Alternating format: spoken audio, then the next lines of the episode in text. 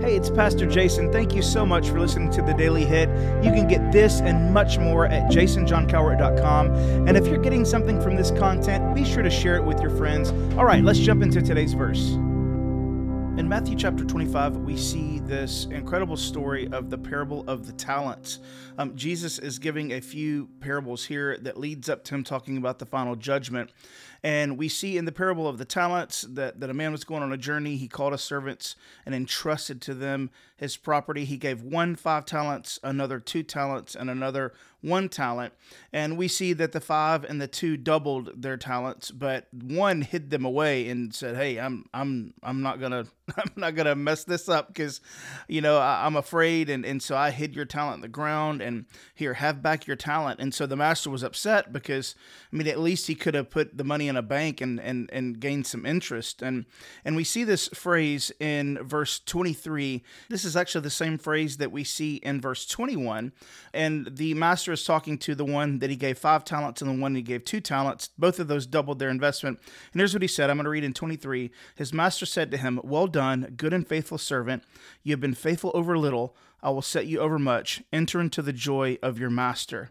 On Sunday, I made a comment during the message where I said there was a certain one of my friends that was going through the most difficult time of his entire life, and that while we were working through that process, I had a moment where I just realized how proud I was of him. And, he could have done 1,000,000 different things, but rather he chose to, get in there and dig into what was going on and to correct issues and to address problems.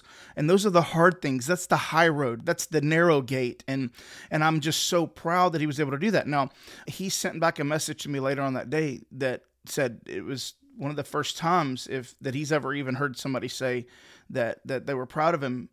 And it was the first time he felt like he'd done something that made somebody proud of him. Like, that just broke my heart, and it warmed my heart all at the same time. Something I tell my kids every night before they go to bed or before I leave to go somewhere, or sometimes just at random, I'll hug them and I'll say, "Do you know that I love you?" And they'll say, "Yes." And I'll say, "Do you know that I'm proud of you?" And they'll say, "Yes." I don't want my kids to live a day without them knowing that they're loved and that their mom and dad are proud of them. You know what I'm saying? And so I started to think about that on the way to the airport on Monday. I had to fly to Baltimore with my daughter. I was just listening to the worship music. It was early. It was like 7 o'clock in the morning, 6:30, something like that. And we got almost to the airport, and I just started thinking about that whole stuff about the being proud and all that. And I thought of this verse, and I thought, man, it's going to be so awesome to hear Jesus say that in that moment, when we're standing before that judgment seat. And I want to know that my life was lived in such a way where the investment that God put in me, that he was able to get a return on that investment. And I wasn't just returning what he had put into me, but I was returning it with interest, and I thought about that, and instantly in that moment, I heard the Lord say to me, "I know you want me to be proud of you at that moment, but why not now?" In that moment, he reminded me of when I played baseball in high school. My parents were at just about every single game, and I know deep down in my heart that my parents weren't necessarily proud just because I got the hit.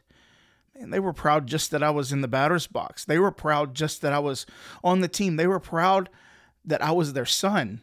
And it was not based on what I did. It was just they were proud of me for who I was. And in that moment, I began to feel the joy of the master come over me, because I realized that I don't have to wait to heaven to hear him say, "Well done, good and faithful servant." You see, there are little things that the master asks you to do. Little things that you may think are insignificant.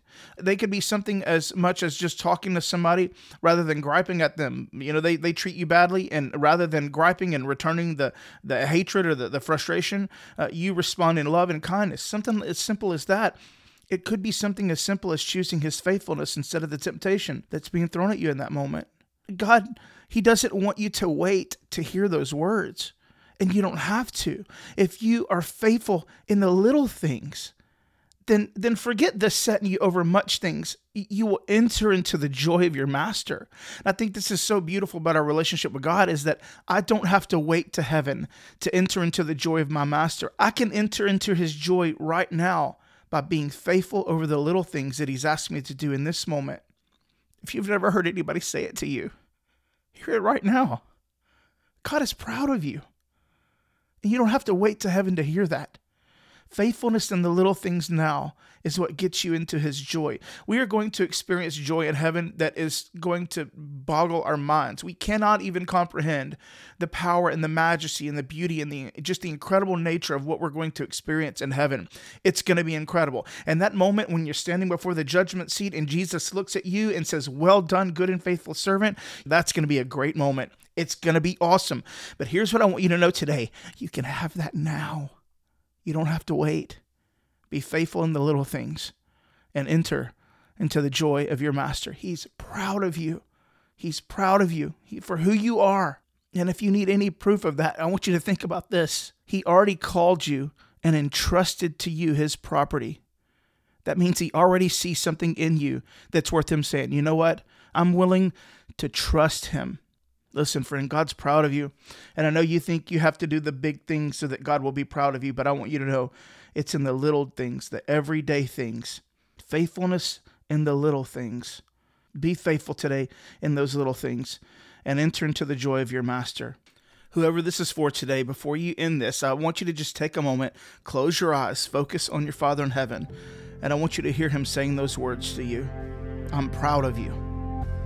I want you to know he is. Thank you so much for listening today. If you have any questions or comments, maybe a verse recommendation, I'd love to hear those. Or if you want to financially support this podcast, visit JasonJohnCowart.com. And if you're in the Northeast Houston area and you're looking for a great church home, we'd love to have you at Freedom. Visit freedomdl.com for more information.